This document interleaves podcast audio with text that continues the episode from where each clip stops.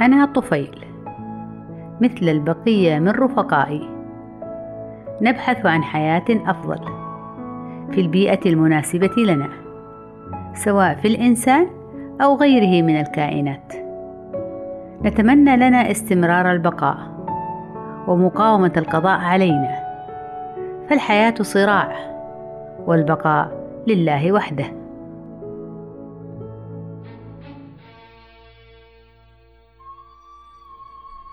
كنت أقطن في أحد السجون المكتظة بالنزلاء. أعيش متعلقا على شعر جسد أحدهم. يشاركني في ذات الجسد العديد من إخوتي. ممن يشبهونني شكلا وحجما سلوكا ونهجا. وكان هذا الأحد من الناس كما غيره من نزلاء ذلك المكان. يعاني من وجودنا ويكره تصرفنا تجاهه وتجاه زملائه الآخرين. ولكن ليس لهم من الأمر شيء. فنحن نعيش جماعات جماعات ونحب ازدحام التجمعات. فنكون كالنار ذات الشرر التي لا تبقي ولا تذر.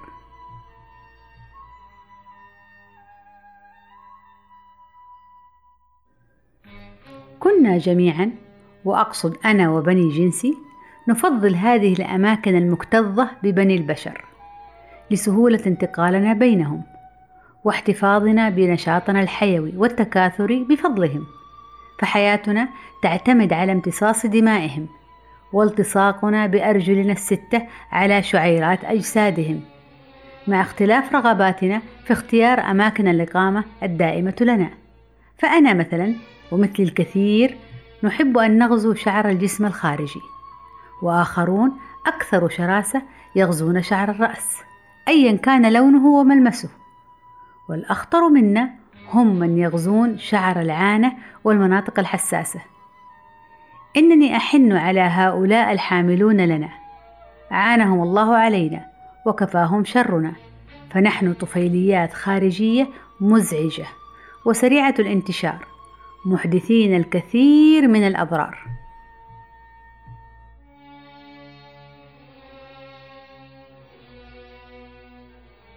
كانت حياتي رتيبة مملة على جسد هذا النزيل وأنا متعلقة في شعر جسده النحيل وكنت كثيرا ما أستشيط غضبا على حالي حين أتذكر من يعيش على شعر رأسه حيث الغذاء الوفير والمكان الظليل ومن يندسون بين شعيرات العانة عنده فهم أكثر أمانا منا وأكثر بعدا عن الأنظار والطرد والانحسار.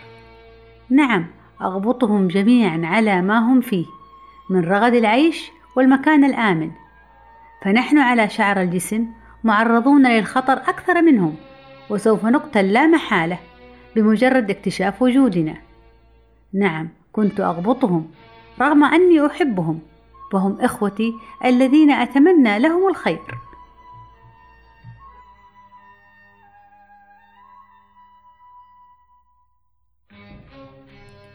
كانت كثيرا ما تراودني مشاعر العطف على ذلك الإنسان الذي يأوينا لكونه يهرج جسده في كل مناطقه المرئية وغير المرئية ويحك شعر رأسه بقسوة وحنية يعاني الأمرين من وجودنا ونحن على مختلف رغباتنا لا نولي لانزعاجه أي اهتمام مع الأسف ولا نبدي تخوفا من طردنا تحت أي ظرف. محدثين له ولغيره ممن نعتاد الإقامة على أجسادهم مضاعفات مرضية خطيرة.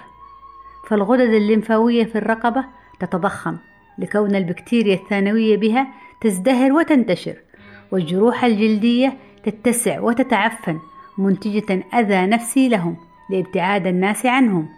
وقد أتسبب أنا لوحدي فقط في نقل بعض الأمراض الوبائية كالتيفوئيد وغيرها. وكل ذلك كان ممكن أن لا يحدث إذا ما حافظ ذلك المرء على نظافة بدنه وشعره والمكان الذي يعيش فيه.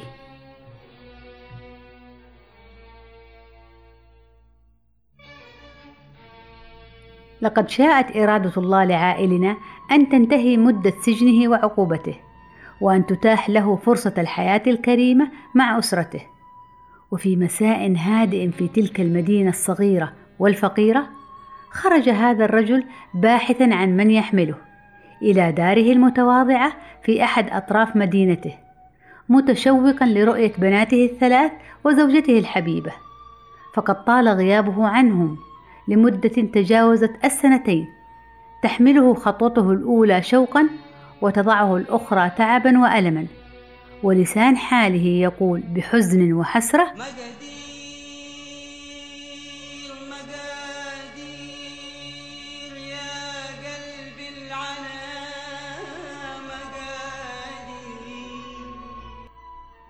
لقد قضى هذه السنتين مظلوما وهو يتحمل أذانا في جسمه حيث عوقب بجرم لم يرتكبه سوى أنه كان مصاحبا لصاحب سوء أوقعه في شراك جرم لا يغفره المجتمع فنال عقابه على سوء اختياره لرفقاء الدرب والمعشر وكان السجن عقابه المنتظر دخل داره فرحا. واحتضن بناته بلهفة وشوق وعانق زوجته بنظرات المحب. ونام في بيته ليلته تلك وهو قرير العين مرتاح البال. ونحن كذلك لكوننا وجدنا ضحايا آخرين أحببناهم فتعلقنا بهم. ونستطيع الآن أن نحدث في حياتهم وحياتنا فرقا واضحا.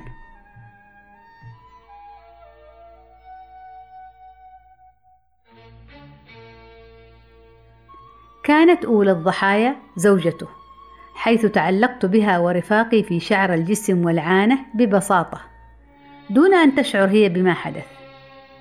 كما توغلنا في شعر الجسد والرأس لبناتها الصغيرات بعد المداعبة اللطيفة لهن مع الوالد العائد.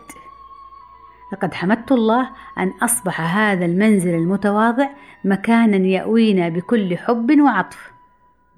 ونحن على يقين بأننا سننجح في وضع بيوضنا اللزجة اللامعة والتي ستفقس بنجاح إلى يرقات النشيطات وستكمل نموها دون أي معوقات.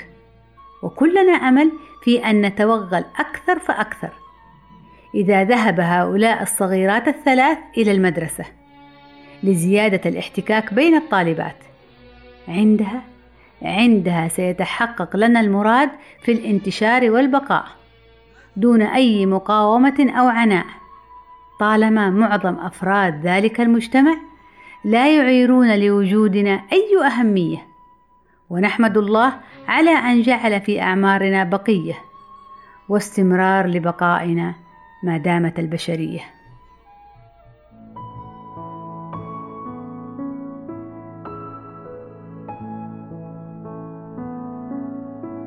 سمعتم الحكاية وعرفتم الرواية وكانت النهاية.